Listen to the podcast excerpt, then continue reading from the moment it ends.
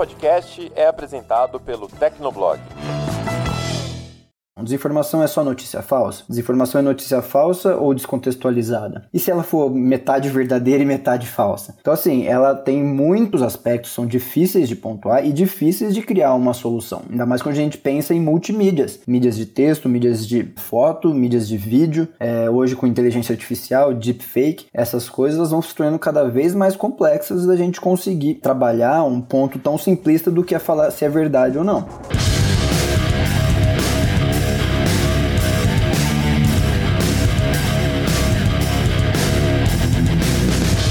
Ouvinte, seja bem-vindo. Está começando mais episódio do Tecnocast. Eu sou o Thiago Mobilon. E eu sou Josué de Oliveira. O PL das fake news foi introduzido há mais de dois anos. E mesmo hoje, depois de várias modificações, continua com vários pontos polêmicos e até subjetivos que dificultariam a sua aplicação. Para entender melhor essas questões, a gente conversa com Victor Durigan, que é coordenador de relações institucionais do Instituto Vero. Aguenta aí que a gente já começa.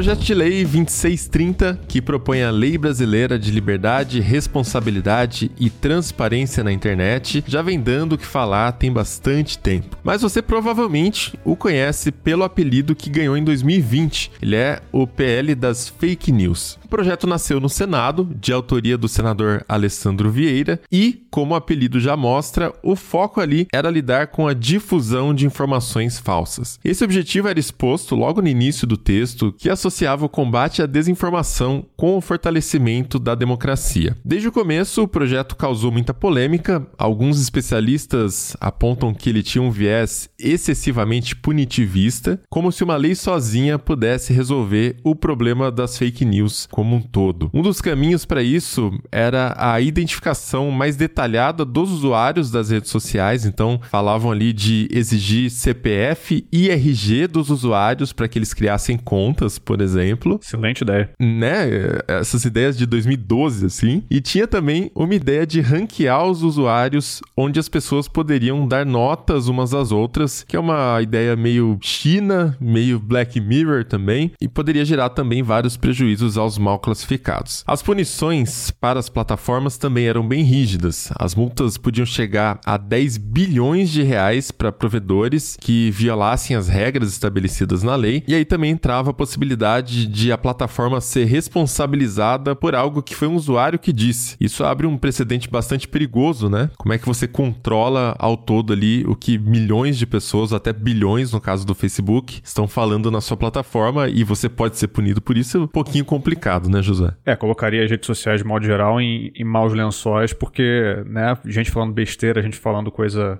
pesada, às vezes até criminosa na internet, é uma terça-feira comum, né? Mas esses pontos que o Mobilon citou são alguns exemplos de aspectos problemáticos que eram apontados no PL. As críticas vinham desde essa época, só que essas críticas não impediram a aprovação do projeto no Senado, né? Mesmo que os especialistas ali em direito digital afirmassem que faltou debate com a sociedade civil, faltou debate com a academia e tudo mais. Ah, então, a primeira coisa que a gente vê é que houve uma rapidez para aprovação do PL, foi coisa de um mês mais ou menos. Uh, então a gente vê que tinha uma certa urgência para tentar responder rápido ao problema das fake news ou da desinformação, que é o termo mais técnico aí utilizado. Só que, corta para hoje, mais dois anos depois, e quando a gente olha para o texto do projeto de lei 2630, a gente vê que ele se tornou outra coisa. E por quê? Porque depois de ser aprovado no Senado, ele foi para a Câmara e está lá há dois anos acumulando modificações. Então é até estranho, se a gente for parar para olhar o texto mesmo, chamar ele de pele das fake news. Né? A gente vai entender melhor qual seria o título mais acertado dele na entrevista, mas ele hoje fala pouco de fake news. Eu fiz uma, uma experiência interessante, eu, eu procurei a palavra desinformação numa das versões mais antigas do texto, e a, a palavra aparecia em torno de 20 vezes. Eu procurei numa versão mais nova e ela aparece duas ou três vezes. Então, alguma coisa aconteceu. Houve uma mudança ali nesse período que o PL tem passado na Câmara, né? Então, parte dessa mudança que o PL sofreu é uma mudança de escopo e passou a incluir por exemplo, os buscadores. Né? Os buscadores não estavam presentes ali nas primeiras versões do texto, né? o, Google não era, é, não fazia parte do, do escopo inicial, agora faz parte. E enfim, a gente tem um especial lá no Tecnoblog, escrito pelo Giovanni Santa Rosa, onde ele apresenta ali os pontos principais que são propostos no PL 2630 de 2020. Uh, e a gente vê ali que tem aspectos bem interessantes, aspectos que podem ser positivos, mas também tem coisas que ainda são apontadas como problemáticas, como preocupantes. A gente vai entender melhor isso daqui para frente, mas por exemplo, a gente pode ter políticos uh, recebendo uma blindagem na internet, né? Dependendo da interpretação, isso poderia acontecer. E esse é só um dos pontos problemáticos do PL, então tem bastante mais coisa lá. É, mas apesar desses pontos mais polêmicos, tem um aspecto mais geral que é apontado como positivo, que seria ter uma cobrança maior das plataformas por transparência. E talvez esse seja o aspecto que chama mais atenção no texto. O PL das fake news quer que as empresas apresentem relatórios periódicos sobre suas decisões. Isso é um jeito de forçar uma maior abertura sobre os processos internos. Então essa costuma ser uma das principais reclamações, uma das principais críticas ali que se fazem às empresas de redes sociais, porque muitas vezes tomam decisões que parecem arbitrárias ou são arbitrárias, né, sem justificativas, e a legislação meio que quer mudar isso. Então aqui a gente pode até olhar exemplos de outros países, por exemplo, ali no, no continente europeu, onde já tem conversas bem mais sérias sobre esse assunto. Por lá, a União Europeia quer ir um pouco mais longe e exigir até que os algoritmos das redes sejam abertos para inspeções. E aí a coisa muda um pouquinho, né? Não é bem por aí também, porque é um nível muito mais sério de transparência, é quase como já acabar com, até com segredo aí das empresas, segredo de, de negócios, né? É, a gente comenta mais sobre isso também na entrevista, alguns dos detalhes mais específicos desse tipo de legislação, mas pensando nesse cenário, eu lembro de cara do que a gente conversou com a Marina Pita lá no episódio 252, que foi o nosso episódio sobre a remuneração do jornalismo pelas plataformas. É curioso até porque esse tema da remuneração também está presente no PL das fake news, então é esse PL está inspirando muitos conteúdos nossos aqui, mas algo que a Marina fala logo no início do, das respostas dela é que essas ações legislativas, elas vêm num momento que é dominado por uma visão um pouco mais crítica, talvez um pouco mais pessimista sobre é, os impactos das tecnologias de comunicação na sociedade. Então, já houve um momento de maior otimismo, onde se acreditava que haveria é, impactos positivos perenes, assim, das redes sociais, da difusão do conhecimento, das conexões entre pessoas. Uh, porém, a gente teve diversas situações aí ao longo dos anos que levaram um certo ceticismo sobre uh, esses efeitos duradouros positivos que essas tecnologias trariam à sociedade. As fake news, por exemplo, é, que foram a inspiração inicial aí do PL, são um desses aspectos que fizeram todo mundo pensar: caramba, as redes sociais são em grande parte responsáveis pela difusão dessas coisas e não estão agindo corretamente, devidamente, para mitigar os efeitos delas. Então, isso foi gerando um contexto mais amplo, né? Como a gente falou, a gente tem o PL no Brasil, tem discussões na Europa, Estados Unidos, um contexto mais amplo em que parece que as legislações vão apertar um pouco mais estão é, querendo que as plataformas se abram um pouco mais, é, mostrem um pouco o que está ali por debaixo do capô, para que sejam mais transparentes a gente possa entender melhor como nossos dados são tratados, como eles tomam decisões, por que, que eles decidem que uma conta vai ficar no ar e outra vai ser bloqueada, por que eles decidem que alguém vai, vai continuar no ar ganhando dinheiro e outra pessoa vai ser desmonetizada. Então, parece haver um contexto mais sério aí, um cerco se fechando, querendo que as plataformas se abram um pouco mais, sejam mais transparentes. Né? Vamos ver como isso vai se desenrolar. E para entender melhor o, o que propõe o PL das fake news, que é bem mais do que fake news, a gente conversa hoje com o Victor Durigan. Ele é coordenador de relações institucionais do Instituto Vero, integrante da Coalizão Direitos na Rede. Então bora lá pro papo.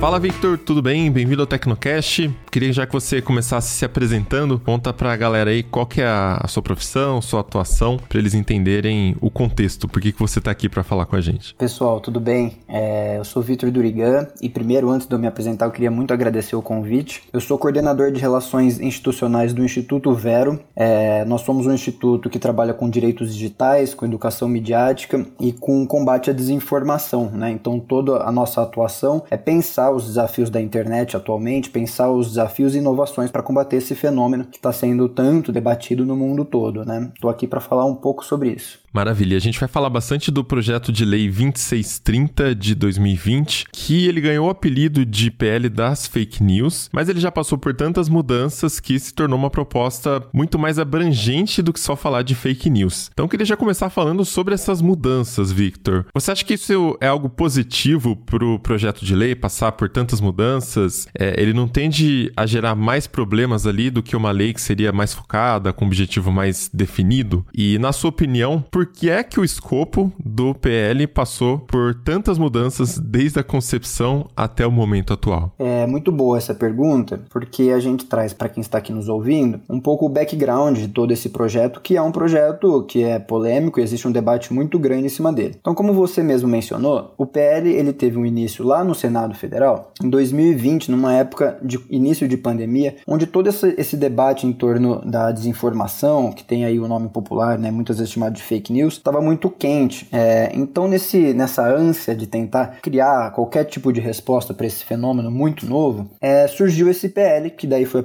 apelidado de PL das fake news, que é o PL 2630 de 2020. E por que, que ele mudou tanto? Porque no Senado ele teve um debate muito curto. Ele foi aprovado lá em cerca de um mês, com pouco debate da sociedade civil, com pouco debate de especialistas, então não foi aprofundado. E por que, que ele sofreu muitas mudanças? Porque ele passou de um projeto considerado por muitos especialistas e também por nós da coalizão como um projeto muito problemático, porque ele trazia respostas muito simplistas para o combate da desinformação, respostas muito, muito das vezes punitivistas demais, né? criava um tipo é, penal para combater esse, esse desafio da desinformação e trazia algumas respostas muito diretas e simplistas para um fenômeno que é considerado no mundo todo extremamente complexo e no mundo todo se debate maneiras mais inovadoras e mais abrangentes de se combater a desinformação.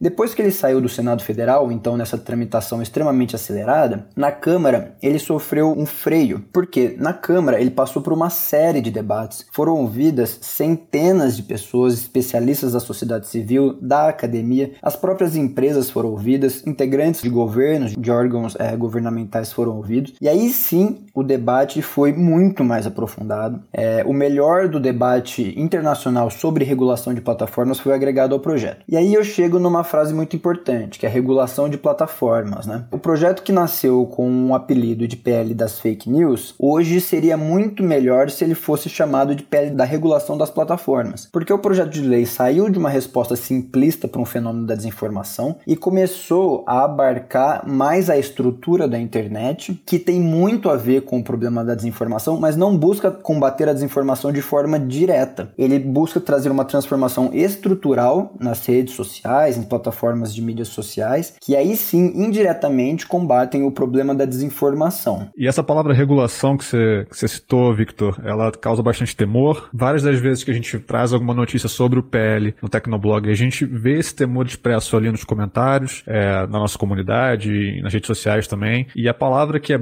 usada para expressar esse temor é censura. Esse é um projeto que busca censurar as redes sociais, né? Então rola esse medo de que um grupo pequeno de pessoas vai definir o que é verdade e o que é mentira nas redes sociais ou nos aplicativos de mensagens e vão aí tolir as maneiras como as pessoas se expressam nesses espaços. É, então sempre tem esse nervosismo aí quando surge a ideia de regular plataformas. A galera não gosta muito. Então queria jogar isso para você. Por que você acha que existe essa associação associação tão imediata entre qualquer menção a regular plataformas com censurar usuários, né? Tem alguma experiência em outros países de regulação de plataformas que tenham gerado consequências tão graves quanto, por exemplo, censura? Então, tem algum exemplo claro de uma conexão real entre essas duas coisas? É importante pontuar o seguinte, que nos últimos 10, 15 anos, desde o surgimento dessas grandes empresas que ficaram marcadas pelas plataformas digitais, muito conhecido como redes sociais, né, como o Facebook, Instagram, próprio WhatsApp, Twitter, YouTube, etc., elas têm trabalhado num sistema de autorregulação, né? Elas mesmo se impõem regras, que são regras empresariais, para tentar, de alguma forma, é, trazer soluções para algum desses problemas. E isso funcionou no começo. A gente lembra ali como as plataformas elas bem funcionavam no início é, da década passada. Só que ao longo dos anos, com a complexidade da, da evolução desse, desses meios de, de comunicação, da, das plataformas digitais, é, essa autorregulação ela foi deixando de ser eficiente e a gente começou a observar muitos problemas, principalmente com o, os problemas, por exemplo, do Brexit, com a Cambridge Analytica. Esses escândalos mostraram que a autorregulação promovida pelas plataformas não era mais suficiente. Era necessário que fosse imposto algumas regras por parte dos estados, algumas regras básicas de funcionamento das plataformas, que elas tivessem que funcionar em cima de algumas regras basilares para se proteger direitos. E aí é uma outro ponto muito importante de ser esclarecido, né? Tanto o projeto 2630, o PL das fake news, como outras regulações boas, né? Nós estamos aqui falando sempre de exemplos considerados bons. Um dos exemplos que a gente pode tratar aqui e aprofundar é o, é o DSA, que é o Digital Services Act da Europa. Todos os países europeus foi recentemente aprovado, eles vão passar por essa mudança grande e é um exemplo de uma boa aposta de regulação de plataforma. E por que, que a regulação ela protege direitos diferente de se falar em censura? Primeiro porque o PL 2630 ele não traz nenhum tipo de definição do que é desinformação. Quando a gente sai daquele sistema de respostas simplistas para o problema da desinformação, o PL ele começa a tratar do, do, do problema de uma maneira muito mais sistêmica.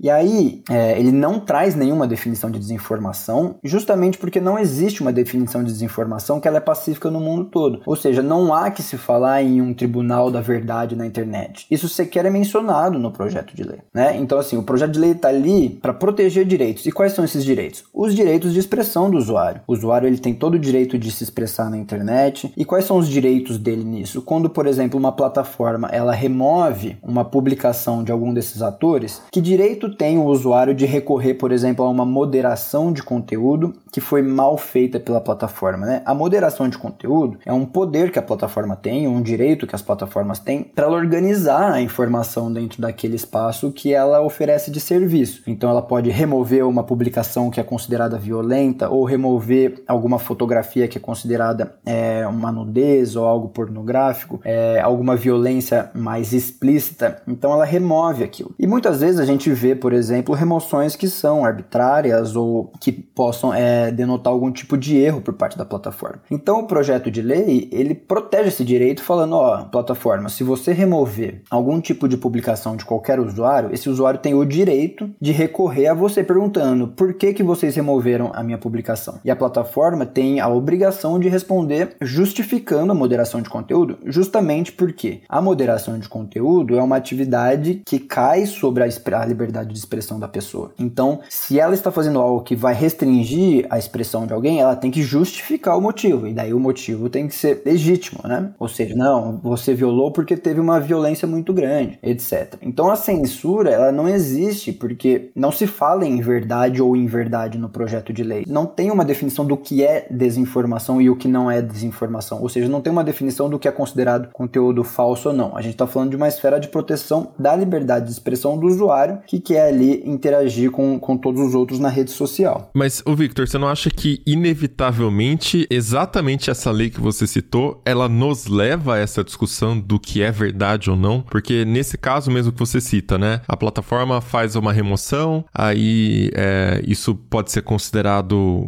como você está afetando ali a liberdade de expressão de um usuário, então você tem que justificar bem justificado. E aí o que é bem justificado e uma coisa que pode ser subjetiva até. Óbvio que factual é factual. Aconteceu X, existe prova de que aconteceu X, ou eu acho que aconteceu X, são coisas muito diferentes. Essas três afirmações são bem diferentes, né? Então aí você pode comprovar, você pode verificar. Mas tem certas coisas que não tem como verificar, não tem como comprovar e fica um pouco realmente é, subjetivo. Ou temas mais polêmicos que a plataforma pode simplesmente falar assim: ah, não queremos é, mamilos aqui no Instagram, por exemplo. E as pessoas ficam putas porque, ah, onde já se viu, mamilo é uma questão natural, né? E que bobagem. Mas o Instagram teria o direito de falar que não quer mamilo e remove mamilo, por exemplo, tá? É, então a gente, querendo ou não, mesmo que a legislação não debata, não discorra sobre o que é verdade ou não, né? O que é legítimo ou não, ela induz a discussão para esse caminho, no final das contas. Porque se a plataforma tem que se justificar, quem vai dizer qual é a justificativa aceitável, né? A plataforma pode simplesmente mandar uma justificativa para o usuário nunca vai ser aceitável, porque ele vai se sentir injustiçado, independente do motivo. Mas para a plataforma, às vezes pouco já é justificável. E aí, como que a gente lida com uma legislação em um ambiente desses, onde as pessoas não concordam sobre o que é uma fake news, sobre né, o que é realidade, o que não é, o que é verdade, o que não é, né? É muito complicado essa definição às vezes. Então, como que a gente aborda isso numa legislação? A gente pode não citar na legislação o que é ou não verdade,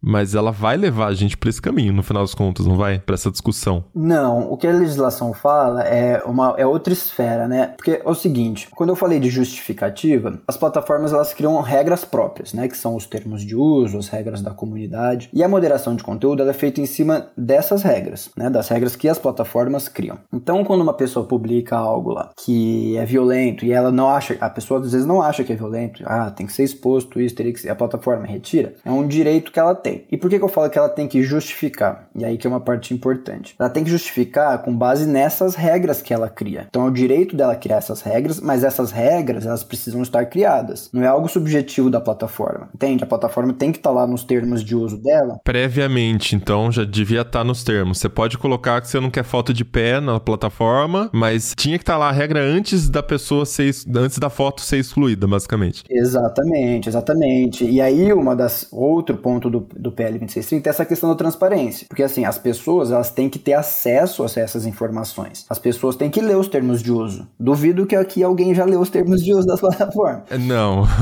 isso é lenda, né? As plataformas é, elas têm uma obrigação de fazer com que as pessoas vejam esses termos de uso de forma fácil, acessível. A pessoa clica lá, ela entende essas regras de uma maneira um pouco mais acessível. A gente não está falando aqui de regras jurídicas, são regras privadas que as plataformas mesmos criam para isso, para organizar aquele ambiente que elas oferecem como serviço. Então, se as plataformas escrevem lá no termos de uso dela que elas não querem fotos de mamilo, isso precisa estar expresso. Então, quando uma pessoa publica uma, fo uma foto de mamilo, a plataforma vai e justifica falando: olha, de acordo com esse ponto aqui do nosso termos de uso, você violou. Então, por isso, nós estamos retirando a sua publicação. E é essa justificativa que tem que ser feita. Com relação à desinformação, se a pessoa acredita que aquilo é ou não verdade, é a mesma coisa. Se alguma publicação feriu algum dos termos de uso da plataforma, plataforma tem o direito de remover. Mas a pessoa, o usuário, o cidadão, ao mesmo tempo, aí a gente passa para outra esfera que é a esfera jurídica. Se aquela pessoa ela ainda acredita que a publicação dela não foi removida de forma é, abusiva da plataforma, não tem nada disso nas regras dela, ela está ferindo o meu direito à liberdade de expressão, ela ainda tem aí sim, passando para a esfera judicial, entrar com um processo contra a plataforma por uma questão de liberdade de expressão, de remoção abusiva de conteúdo. Então, assim, a gente está falando de duas esferas diferentes. E uma das obrigações principais do PL 2630 é justamente essa transparência. Falar assim, ó, plataformas, vocês têm regras que são importantes, mas essas regras precisam estar acessíveis é, e de fácil compreensão para todos os usuários, porque os usuários precisam compreender o ambiente em que eles estão é, se manifestando. Então a plataforma aí não é que ela vai falar o que é verdade ou não. A plataforma tem que deixar claro o que ela aceita ou não na página dela, né, nos serviços dela. Assim, a gente já fala há alguns anos aqui no Tecnocast que a dificuldade das redes sociais e qualquer empresa de tecnologia hoje é que elas estão tendo que assumir papéis de governos, né, de democracias, para lidar com questões que nem as democracias ainda conseguiram resolver, né? Então, ah, é permitido ou não falar de aborto, por exemplo. E pô, nem as legislações ainda, não existe consenso ainda sobre isso. E aqui eu não tô falando do que é certo ou que é errado, eu não entro no mérito. A minha questão é apenas que percebam como é tumultuado, né? Ainda não existe um consenso sobre várias questões que são mais polêmicas. E aí as plataformas, que são empresas privadas, que têm outros objetivos que não democráticos necessariamente, elas têm que criar regras sobre o que pode ou não pode ali dentro. E já não é mais um servicinho que você usa ou não e, e whatever, né? É, é, um serviço que realmente, como você falou,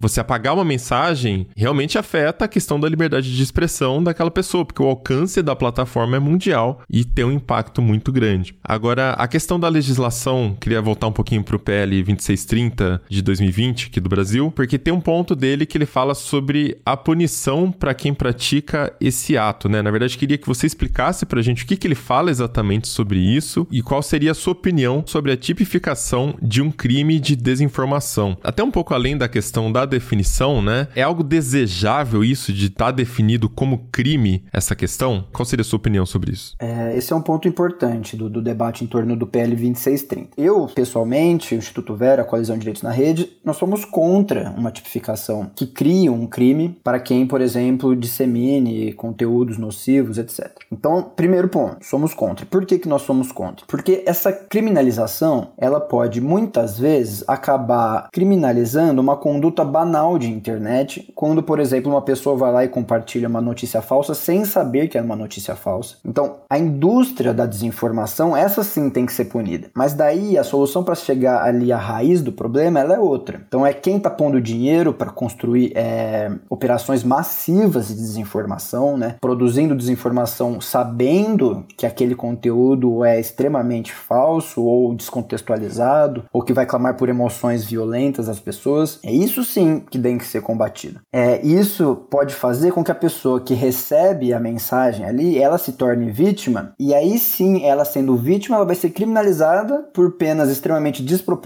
e desequilibradas por uma conduta do dia a dia dela. Ou seja, ela foi vítima da desinformação, né? Se a pessoa compartilhou a desinformação sem saber que era desinformação, ela foi vítima daquilo, né? A indústria que criou a desinformação foi bem sucedida. E é por isso que nós somos contra um artigo que fale especificamente da criminalização da desinformação. Até porque se a gente for mais a fundo nessa questão, a gente chega até num ponto que é muitas vezes o que financia a fake news é o próprio dinheiro do fundo eleitoral, que basicamente somos nós, nossos impostos. Né? Então é muito complexo essa questão de criminalizar quem está divulgando, sendo que quem cria está criando às vezes com o nosso próprio dinheiro. É, dá voltas isso. Justamente. Inclusive, eu fico feliz que você tenha essa opinião também, Victor, porque eu não quero ver minha mãe presa, meu pai preso, sabe? Familiares. Bom ponto. porque, de novo, é, no momento de inocência, eu já recebi muitas coisas deles que eu sei que eram falsas. Algumas eu pude mostrar claramente é, o que eram mentiras. E muitas vezes, e você falou de uma indústria de desinformação, isso pode parecer exagerado, mas tem conteúdos que você recebe que você percebe claramente aquilo foi muito bem produzido. Alguém pensou naquilo de maneira muito clara para gerar uma reação das pessoas e mais do que a reação, gerar também o, essa coisa do compartilhamento para que as pessoas tornassem aquilo ainda mais viral, digamos assim. Então, é, durante a pandemia eu recebi muitos conteúdos como esses, às vezes pegando fragmentos de verdades e, enfim, criando narrativas que a gente sabia que eram falsas e, como eu falei, em muitos casos eu consegui mostrar para familiares que aquilo era falso, mas o que me chamava a atenção era justamente, cara, isso foi muito bem produzido, alguém colocou dinheiro aqui. É a pós-verdade, né, Josué? Esse lance de pegar fragmentos da realidade e você transforma em uma historinha e a pessoa, pô, isso aqui é verdade, né? Então, isso aqui também deve ser. Pois é. E aí você chega numa situação que para desmentir aquilo, aquela mensagem condensada que chega no WhatsApp, um vídeo, alguma coisa, você não desmente em, em uma frase. Você precisa, sabe, trazer todo um contexto, explicar tudo que foi assumido ali como verdade. Cara, isso não é, isso não é, isso não é, isso não é. Logo, no final das contas, isso que foi falado aqui não faz sentido. Não dá para desmentir uma mensagem, né? É, justamente, isso que vocês pontuaram é muito importante. Desinformação é só notícia falsa? Desinformação é notícia falsa ou descontextualizada? E se ela for metade verdadeira e metade falsa? Então, assim, ela tem muitos aspectos, são difíceis de pontuar e difíceis de criar uma solução. Ainda mais quando a gente pensa em multimídias. Mídias de texto, mídias de é, foto, mídias de vídeo. É, hoje com inteligência artificial, deepfake, essas coisas vão se tornando cada vez mais complexas da gente conseguir trabalhar um ponto tão simplista do que é falar se é verdade ou não. É, e ainda existe uma, uma complicação, né? Porque existem discursos que são é, reconhecidamente inverídicos, entre aspas, mas que são reconhecidos. Por exemplo, discurso religioso, discurso é, mitológico, etc. Então, assim, existem também pontos que são difíceis de você falar, mesmo sabendo que pode não ser verdade ou não, aquele discurso ele é legítimo, entendeu? Existe também um direito de proteção, por exemplo, a discursos religiosos. É, então a desinformação é complexa por tudo isso. E por isso que esses tipos de soluções, ah, vamos criminalizar quem soltar notícia falsa tem que tantos meses de prisão. Não faz sentido, ou faz muito pouco sentido, porque é isso, gasta-se muito dinheiro é uma indústria que se produz esse tipo de conteúdo e essa indústria tem um objetivo, que é justamente desestabilizar esse acesso à informação dos usuários que estão ali na internet. Então o usuário ele fica sem entender o que é verdadeiro, o que é falso, o que está descontextualizado ou não. E um outro ponto super importante que também foi levantado é justamente isso. Muitas vezes a gente sabe quem foi quem produziu a, a desinformação, né? A gente está vendo ali e ali não acontece nada, não tem nenhum tipo de punição, nenhum tipo de sanção para aquele ator que a gente sabe que ele foi o produtor. Isso acontece no caso de agentes públicos. A gente vê lá parlamentares, pessoas do poderes, etc., que a gente compreende ali que está tendo alguma coisa errada, mas mesmo assim não acontece nada. E o PL 2630, ele também traz esse debate para dentro dele, que é o debate acerca dos agentes públicos. Então, assim, existem regras para os agentes públicos que estão ali nas redes sociais. Se você é um parlamentar, por exemplo, e você tem verbas de gabinete para você trabalhar a, a, a publicidade do seu trabalho, é legítimo. Só que, por exemplo, se você Leute, parlamentar pega essa verba de gabinete, gasta no seu canal do YouTube, ganha lá milhares, milhões de seguidores e você começa a monetizar em cima de publicidade é, e monetiza é, de forma privada esses valores, como que fica esse balanço entre o dinheiro público que você investiu na sua conta de YouTube para divulgar seu trabalho e o que você está monetizando como uma pessoa privada que tem um canal de YouTube com milhões de pessoas? Então é dinheiro público sendo investido para virar dinheiro privado. Ao mesmo tempo, funções públicas, por exemplo, policiais, bombeiros, pessoas pessoas que têm trabalhos públicos que, por exemplo, filmam operações e colocam nos seus canais de YouTube e tem milhões de seguidores pela função pública que ela está exercendo, só que ela está ganhando dinheiro privado, porque ela monetiza em cima disso, né? As plataformas, elas colocam é, dinheiro de, de publicidade daqueles canais que aparecem ali, por exemplo, nos canais do YouTube. Então, como que fica essa questão? Quais são as regras para os agentes públicos trabalharem as redes sociais, que é legítimo, os agentes públicos podem, podem utilizar as redes sociais, mas eles sendo agentes públicos e eles tendo uma função pública ou investindo dinheiro público, existem regras que precisam ser trabalhadas em cima desses agentes. E o PL 2630 também traz isso. Ah, isso tem definição no PL 2630. E o que, que ele diz sobre esse caso específico? É, fiquei curioso do policial que filma uma ação e coloca lá no canal e rentabiliza também. Como que ele aborda isso? Justamente, o PL ele veta isso, né? O PL ele faz com que isso não possa ser feito, né? O, o agente público ele não pode monetizar em cima de questões de dinheiro público público em cima da função pública dele. É, o projeto ele tenta vetar justamente isso para não ter esse incentivo, né? O que, que incentiva a pessoa a ir lá ter um canal de milhões de seguidores é justamente o retorno que ela tem. Então o PL tenta retirar esse benefício. É, outra coisa é que ela, essas contas elas precisam de regras mais rígidas de transparência. Então nós estamos falando de pessoas, gabinetes que investem dinheiro, por exemplo, para publicidade. Essas regras fazem com que esses agentes tenham que apresentar contas do que foi gasto nas redes sociais, é, nas propagandas, é, do, por exemplo, dos trabalhos dos gabinetes, do, do, poder executivo, qualquer agente público. Então existem regras de transparência, regras contra a monetização, e isso faz com que se feche um pouco mais dessa, dessas regras em torno desses agentes. Ainda sobre esse tópico, Victor, também me lembro aqui que existem críticas a, a, uma, a um outro pedaço do PL que diz respeito à extensão da imunidade para pessoas que têm mandatos eletivos. Isso poderia gerar um tipo de blindagem para essas pessoas. Você pode explicar um pouco melhor essa parte pra gente, cara? Essa questão da imunidade parlamentar a gente também considera um ponto negativo. Por quê? O que foi estendido ali no texto fala que os parlamentares, a imunidade parlamentar, ela é estendida, por exemplo, às contas das redes sociais que os parlamentares, enfim, cultivam nas redes. É, e a justificativa para isso foi: não, nós só estamos estendendo, é uma repetição do texto constitucional dentro do PL 2630. Não é só porque nós estamos repetindo que a imunidade parlamentar vai começar a existir de fato. A imunidade parlamentar ela já existe. Então, se o parlamentar está se expressando nas redes sociais, ele já possui imunidade parlamentar para isso. É, e de fato, esse, esse argumento ele é verdadeiro. Né? A imunidade parlamentar ela não vai deixar de existir ou não estando escrita no PL 2630. Ela já existe, ela está no texto constitucional. Né? E a gente está tratando de uma responsabilização civil e criminal do parlamentar que se manifesta. O que é problemático, no entanto, e essa é a crítica que é feita a esse artigo, é porque, estando no PL 2630, pode haver um entendimento de que a gente está estendendo a imunidade, a imunidade, parlamentar para além da responsabiliza responsabilização civil e penal. A gente está estendendo também para as regras das comunidades e termos de uso das plataformas. Então, quando a gente escreve no PL 2630 que a imunidade parlamentar ela pode ser estendida para as redes sociais, a gente pode estar tá abrindo essa brecha de interpretação falando, ah, então o parlamentar ele também é imune às regras das plataformas. E aí, o problema é, as plataformas elas teriam que deixar de, por exemplo, remover qualquer tipo de publicação que um parlamentar publique. Então, um parlamentar que publicar alguma foto extremamente violenta, se ele tiver a imunidade parlamentar, pode ser entendido que a plataforma não pode remover aquilo. Né? A gente não está falando de responsabilização civil e penal, a gente está falando das regras dos termos de uso, o que não é verdade. Essas regras dos termos de uso é justamente para o serviço, é privado. A plataforma tem a escolha do que ela quer oferecer como serviço. Então, por isso que a gente acha que a imunidade parlamentar ela tem que ser removida. Pensamos, por exemplo, exemplo, numa época de campanha eleitoral. Então nós temos lá os, os candidatos parlamentares que estão concorrendo à reeleição e candidatos que querem ser eleitos pela primeira vez, por exemplo. Se o candidato que está que tá concorrendo à reeleição ele tem imunidade parlamentar em cima dessas regras e termos de uso, ele tem uma vantagem muito grande em cima do usuário comum que quer tentar ser virar deputado ou senador no ano de eleição. Porque se ele tem imunidade, ele vai lá e publica o que ele quiser, basicamente, e aí a plataforma não pode remover. O candidato que não é parlamentar e está concorrendo à eleição, se ele publicar qualquer coisa violenta, por exemplo, a plataforma vai lá e remove. Então também cria essa vantagem é, eleitoral que é completamente absurda. Então assim, a gente compreende que foi a imunidade parlamentar, ela foi inscrita dentro do PL 2630 com a justificativa de repetir um preceito fundamental constitucional. Mas o que a gente acha que é negativo é que ela pode abrir brecha para essa interpretação de que a imunidade parlamentar também ela funciona contra as regras das plataformas. E isso não faz sentido. Isso é completamente é, não benéfico para o ambiente digital.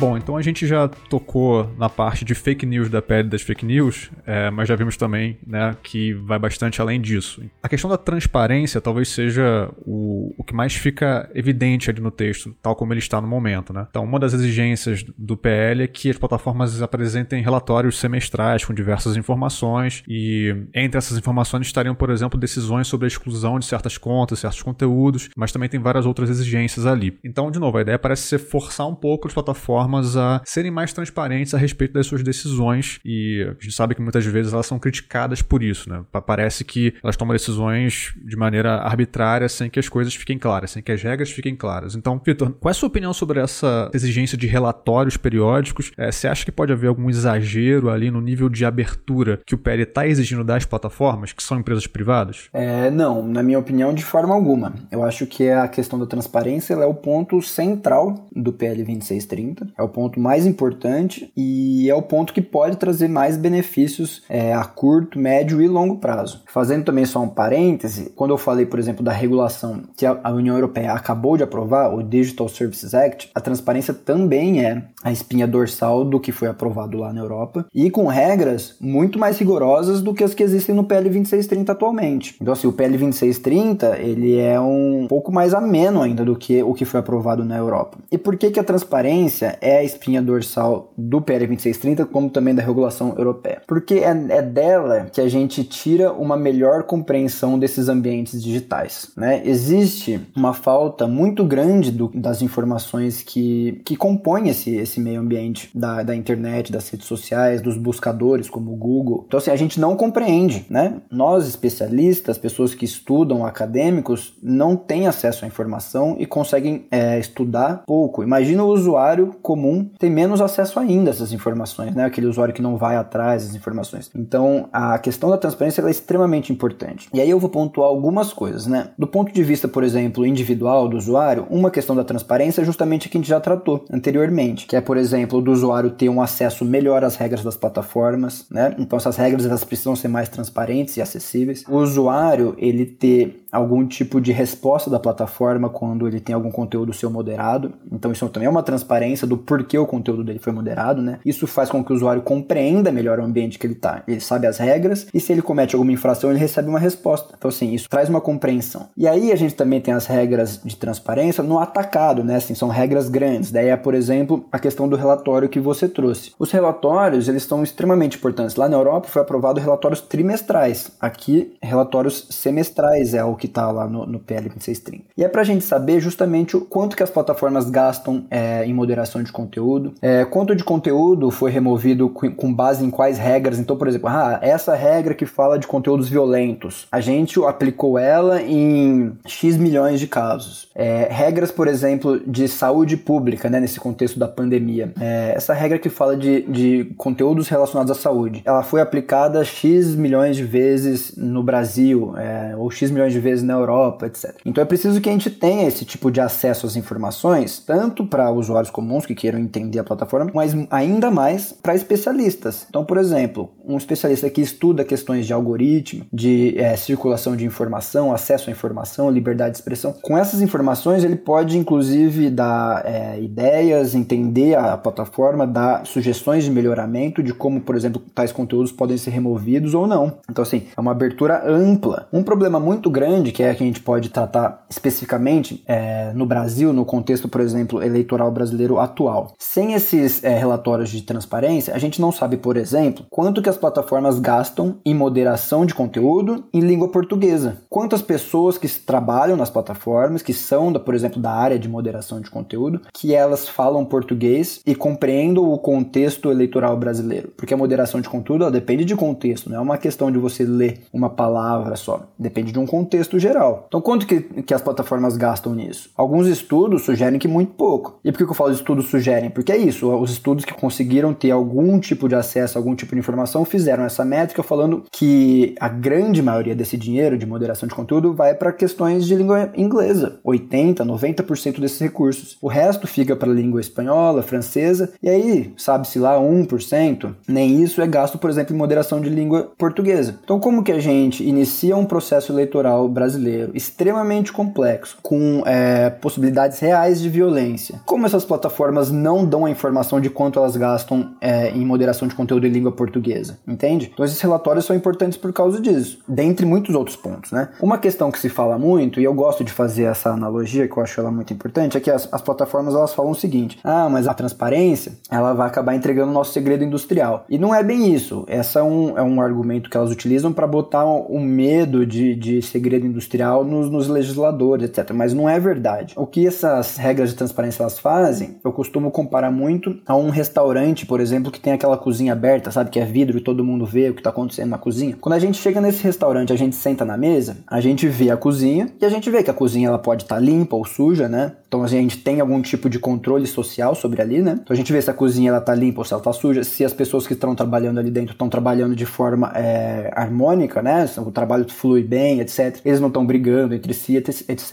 É a mesma coisa as plataformas. A gente vê essas regras, a gente vê se as plataformas estão funcionando bem ou não, de forma harmônica. Ao mesmo tempo, o cliente que está sentado ali, ele não consegue ver o segredo que o chefe está aplicando, os ingredientes, etc. E é a mesma coisa, essas regras não deixam ver o segredo da plataforma, né? Então, assim, não é que uma, uma plataforma com esses relatórios vai conseguir roubar todo o segredo de outro. Muito pelo contrário. É a gente, usuários, pessoas, acadêmicos, terem um controle social para saber se o que acontece lá dentro acontece de uma forma um pouco mais estruturada, harmônica, legal, né? Se tem legitimidade para isso ou não. Mas a questão, Victor, é, é, é, o, que, o que se pede nessa transparência forçada aí? Porque, por exemplo, a União Europeia aprovou os fundamentos de uma lei que obriga a, as empresas, inclusive, a abrirem os seus algoritmos para as autoridades e pesquisadores. E aí já é um pouco mais do que um restaurante com uma, um vidro ali para ver o que o chefe está fazendo, né? Porque essa analogia por exemplo, eu já sei mais ou menos o que o, como é que funciona o algoritmo do Facebook. Eu vejo ali, dá para testar, dá para provar, ok. Eu não sei exatamente, mas a gente consegue ir estudando, desenvolvendo teorias. Tem vários casos no mercado, né? Tem é, quando a gente pega, por exemplo, o Google, tem muitos sites de SEO, o pessoal estuda patente, especialistas de SEO estudam patentes do Google, tal. E a gente consegue entender como o algoritmo funciona, mesmo sem o Google abrir necessariamente o algoritmo. Ah, então então, acho que na parte técnica, às vezes pode ser um pouco mais difícil de você mostrar como funciona sem mostrar de fato o algoritmo, né? É, então aí não fica um pouquinho complicado também, nesse caso da União Europeia? E aqui no Brasil, como é que está sendo pensado essa transparência? O que exatamente tem que ser apresentado? Porque, de certa forma, todas as empresas já falam que estão moderando. E aí, como você falou, a maior parte, quando a gente olha, a maior parte é feita lá fora e não aqui na língua portuguesa. Então, queremos mais transparência. Ok, ok, mas mais do que isso é o quê? E como? Né?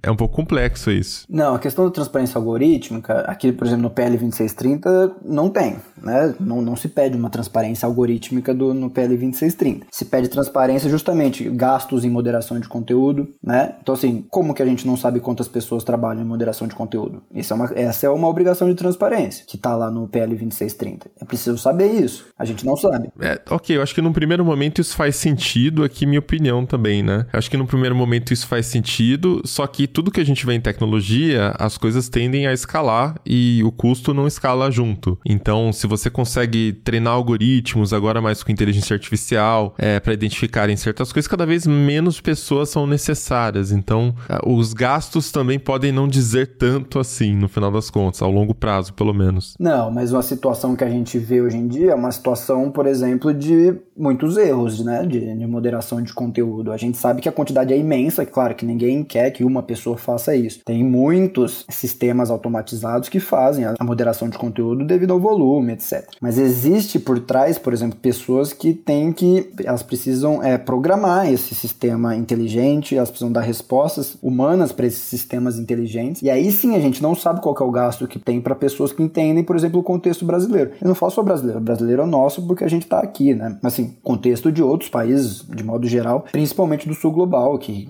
a gente sabe que o investimento é muito menor. Então, assim, a gente tem ali todas essas regras, a gente sabe que existem erros normais que acontecem, mas é isso. Como que as plataformas utilizam esse dinheiro? Como que elas gastam? O que, que elas estão fazendo para de fato melhorar o ambiente é, digital brasileiro, tendo em vista, por exemplo, as nossas eleições? A gente não sabe nada disso, entendeu? A gente não tem nenhum tipo de acesso. E a questão do acesso à, à transparência algorítmica, ela é um pouco mais complexo de fato, mas é um acesso restrito a algoritmo, não é para ser amplo, nem necessitaria ser amplo, né? Um acesso restrito a partes do algoritmo ou a só algum, por exemplo, comitê de pesquisadores, enfim, isso nem tá no PL 2630, tá? É só uma, uma abordagem que eu tô levantando mesmo. É, então é todo esse arcabouço, assim, né, de, de transparência que a gente considera que é extremamente importante e que, assim, a gente entende que existe uma limitação empresarial, etc. Isso deve, tem que ser respeitado, claro. Mas o que o PL pede é um mínimo, né? A gente não, tá, não, não, não se pede mais do que o mínimo, é só uma base, assim, entender o contexto, entender como a plataforma gasta, como que ela funciona, etc. Mas no projeto de lei brasileiro, então, factualmente a gente tem o que nessa parte de relatório? Só a, a, parte de gastos, é isso, pelo que eu entendi? Não, não. Na, no mecanismo de transparência, elas trazem, por exemplo, quanto que, por exemplo, foi utilizado de dinheiro na, nas publicidades, né? Por exemplo, quanto que o Facebook ganhou de publicidade? Quem foram a, as pessoas que gastaram com publicidade, principalmente, por exemplo, publicidade eleitoral? Então tem um de gasto que o Facebook recebe, é, transparência, por exemplo, de contas automatizadas. As contas automatizadas, automatizadas elas podem existir, tudo bem, não precisa ter uma restrição a contas automatizadas, a bots, etc. Existem bots que são legítimos, mas precisa ter uma transparência com relação a, esses, a esses bots. Falar assim, por exemplo, essa conta é uma conta automatizada. Quantas contas automa automatizadas tem? É, quantas contas tentaram ser automatizadas se passando por uma conta não automatizada, entendeu? É fraude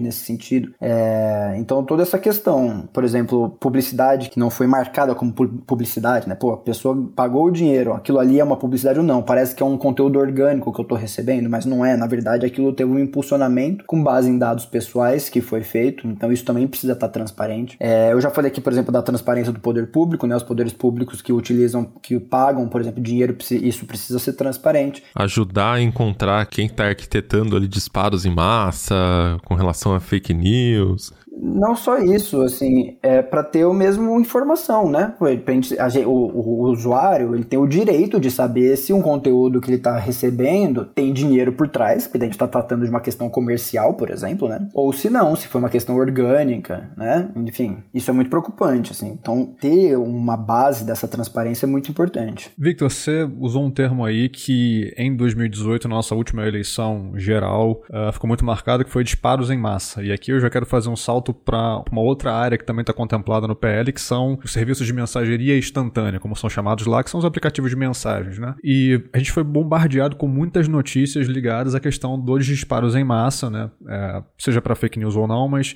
isso tornou uma questão muito importante dentro do debate público sobre como esses serviços podem ser usados no âmbito da política e das campanhas eleitorais. Uh, como é que o PL lida com a questão específica dos disparos em massa? E também já queria te jogar uma outra questão, que é esse debate sobre disparos em massa ocorria muito no contexto do WhatsApp. E agora a gente tem o Telegram se mostrando aí também como um serviço muito é, utilizado no Brasil. Você acha que o PL consegue lidar bem também com espaços como o Telegram? É, o PL ele não trata é, especificamente de disparos em massa. Né? O PL ele cria ali algumas regras, por exemplo, que tentam limitar encaminhamentos de mensagem, criar alguns atritos ali de design no, nos produtos de mensageria instantânea, né, como você mencionou, para tentar que, que essas plataformas não sejam utilizadas de forma inautêntica, né? Que é isso, bots, etc, fazendas de contas de WhatsApp que espalham esses conteúdos de forma inorgânica, de forma inautêntica. Então o PL tenta criar isso, né? Proibindo, por exemplo, contas inautênticas etc. Então ele não fala necessariamente de disparos em massa. Mas é importante lembrar que a legislação é, eleitoral ela proíbe, né? As resoluções do TSE elas proíbem disparo em massa especificamente. E aí então existe uma junção, né, do mesmo caminho, tanto do PL 2630 como também do que como vem sendo tratado esse assunto na, na Justiça Eleitoral. Então os disparos em massa eles são proibidos, que é basicamente o, a utilização inautêntica desses serviços. Né? Então isso, isso é proibido, principalmente no contexto eleitoral brasileiro. E agora, como ele é tratado o serviço dentro da, do PL 2630, também foi outro ponto importante, porque daí a gente cai naquela questão: como a gente para é, a desinformação, discurso de ódio em uma plataforma que ela é criptografada, né? Como é o caso do WhatsApp, e como é o caso das conversas privadas do Telegram, né? Não é o caso dos canais do Telegram, que os canais do Telegram são abertos. É, então, na, na, nessa questão da criptografia, né? E aí também a gente passa por um debate que foi muito complexo e também gerou, assim, pontos positivos e hoje, como o projeto se encontra, a gente considera que ele é mais positivo do que era antigamente. Antigamente trouxe o ponto da rastreabilidade, né, que criava um mecanismo é, extremamente punitivista de guarda de metadados de forma prévia a qualquer tipo de ilícito que aconteceu. Era basicamente falar o seguinte: os seus metadados, não os dados da mensagem, ninguém consegue ler o que está na mensagem, mas metadados são os dados de quem, por exemplo, de quem enviou, né, a conta do, de quem enviou a mensagem, não o conteúdo da mensagem, horário da mensagem é, quem recebeu, o conteúdo fica sempre protegido. Mas esses metadados eles teriam que ser guardados para que no futuro, então por isso que é prévia, né? Guarda previamente para que no futuro, caso haja algum ilícito, a gente consegue fazer esse rastreamento é, retroativo para tentar achar a origem de uma mensagem. E isso é extremamente preocupante, porque primeiro é desproporcional, né? Você guardar dados para que eventualmente no futuro venha a ter algum tipo de ilícito. É, a guarda de metadados ia ser massiva, então ela, ia, ela seria contrária aos preceitos da Lei Geral de, de Proteção de Dados, nossa LGPD, é, e ela é contra todos os tipos de, de guarda de dados que tem que ser proporcional, legítima. E isso traria um sistema de vigilância que poderia ser extremamente é, prejudicial às pessoas que estão se comunicando, né? As pessoas elas sabem que vão guardar metadados de, do, das mensagens. Então, assim, é extremamente preocupante você guardar esse volume gigantesco de metadados para eventualmente vir a ter algum tipo de ilícito ou não. O que modificou foi que justamente caiu esse artigo da rastreabilidade e entrou um artigo é, muito mais parecido com, por exemplo, o grampo, é, que hoje é utilizado em conversas telefônicas. É preciso ter uma decisão judicial com base em preceitos que justifiquem a implantação de uma comunicação em um desses aplicativos que começa a acontecer dali para frente, da, pra, da, da, ordem judicial para frente, né, como um grampo telefônico, etc. Então isso também foi algo é considerado muito mais é, dentro das regras da lei, dentro do, dos preceitos de proteção de dados e muito menos vigilantista nessa questão. Então havia uma orientação ampla de guarda de metadados e agora isso foi restrito a momentos específicos onde tem algum tipo de decisão que diga daqui para frente, então esses metadados dessa pessoa, dessa conversa vão ser guardados. Justamente, justamente.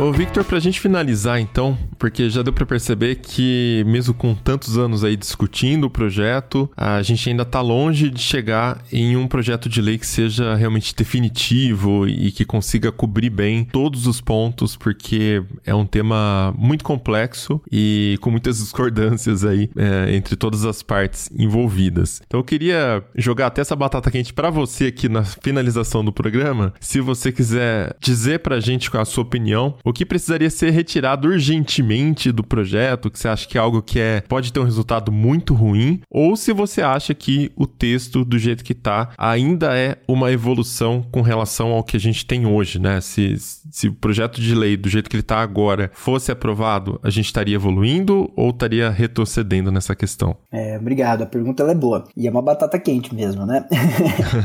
é, não, eu considero, daí uma opinião também minha, do Instituto Vero, em grande parte da coalizão Direito na Rede, que ela é uma regulação benéfica. Ela, assim, ela é uma boa aposta, aposta no sentido de que são, é, no mundo todo, isso é um debate atual, né, que está acontecendo, então ela é uma boa aposta do que pode ser muito benéfico, essa questão da transparência, devido processo, agentes públicos, tudo que a gente já conversou. Mas é isso, sendo um projeto muito complexo, existem pontos que são problemáticos e que seriam melhores se não estivessem dentro dele, né? A gente já conversou aqui, eu vou repassar rapidamente, a questão da tipificação de, de um crime, né, podendo é, incorrer em erros, por exemplo, em criminalização de condutas banais de usuários do dia a dia. Isso a gente considera que poderia cair do projeto. Outro que também que a gente já falou, extremamente importante, é o da imunidade parlamentar, podendo fazer com que é, parlamentares não tenham qualquer tipo de moderação de conteúdo sobre o que eles publicam nas plataformas, o que eles falam nas redes sociais, gerando um desequilíbrio muito grande e, e ameaças, violências na internet com relação a esse conteúdo. E um outro é, ponto que eu acho que a gente pode, que a gente não falou, é sobre a remuneração do jornalismo, né? A gente considera que a questão do jornalismo é extremamente importante. E sendo tão importante, não deveria estar sendo tratado de forma tão é, simples como está sendo tratado no PL 2630. É um assunto que deveria ser tratado de tão importante que ele é num outro projeto, porque ele merece mais destaque, merece mais aprofundamento e discussão. É, então esse é um ponto que a gente gostaria de ver fora do PL, não porque ele não é importante, mas porque ele é tão importante que talvez esse não seja o espaço dele. É, e eu acredito que são esses, assim, os mais importantes, né? Criminalização, imunidade parlamentar e é, remuneração de jornalismo. E sempre, e aí eu também gosto de, de apontar isso, e sempre falando que não está atualmente no projeto, mas a gente considera extremamente prejudicial se voltasse a estar no projeto, que é a questão da rastreabilidade das mensagerias instantâneas, que a gente conversou agora há pouco também.